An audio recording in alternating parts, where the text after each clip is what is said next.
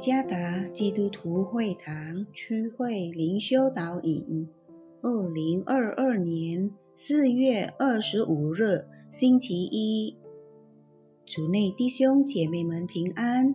今天的灵修导引，我们要借着圣经诗篇一百三十篇第一到第四节来思想今天的主题：神在我的最低谷中。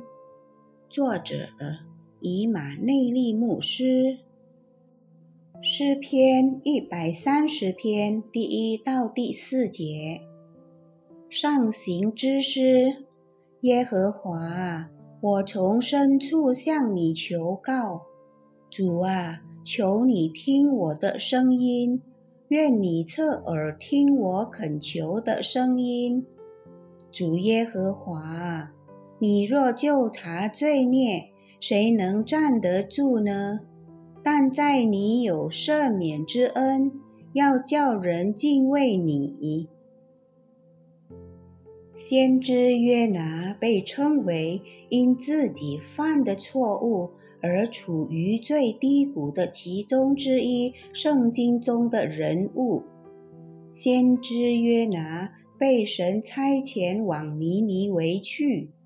但他违背了命令，去了他师，在途中，他所乘的船遭遇狂风大浪，然后他被抛在海中，且被一条大鱼吞了。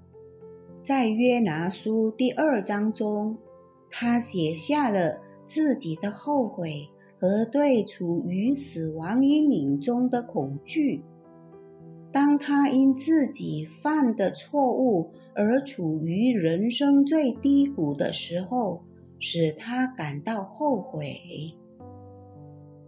在今天的灵修经文中，大卫也有同样的感受。这可以从圣经印尼语译本中的“深渊”一词看出。这个词的原词是 “maamak”。更准确的翻译是，在最深处，或最低谷，或沉默。大卫在这段经文中经历了一种沉默或生命中最低谷的感觉。在破碎和深感后悔中，他说：“主啊，求你听我的声音。”愿你侧耳听我恳求的声音。第二节，他带着破碎的心和充满谦卑的心来到神面前恳求怜悯，说：“主耶和华，你若就查罪孽，谁能站得住呢？”第三节，大卫承认了他所有的罪。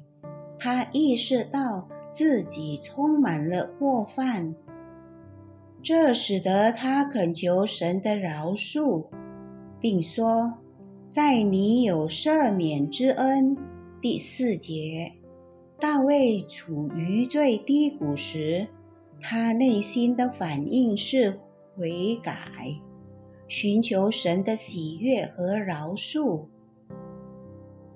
当我们觉得自己处于人生的最低谷时，也许是因为我们犯的错误，或者是因为我们的自傲使我们觉得有能力在生命中做很多事情，或因为我们觉得自己是决定生命方向的那位。我的弟兄啊，让我们来到神面前，真诚的悔改吧，承认我们的无能为力吧。我们相信，我们的神是信实的神，满有慈爱怜悯的神，会垂听我们的呼求，拥有一颗每天等待神以及他的话语的心。因为他的话语能够改变我们的心，赐予力量，且引导我们走上他的真理道路上。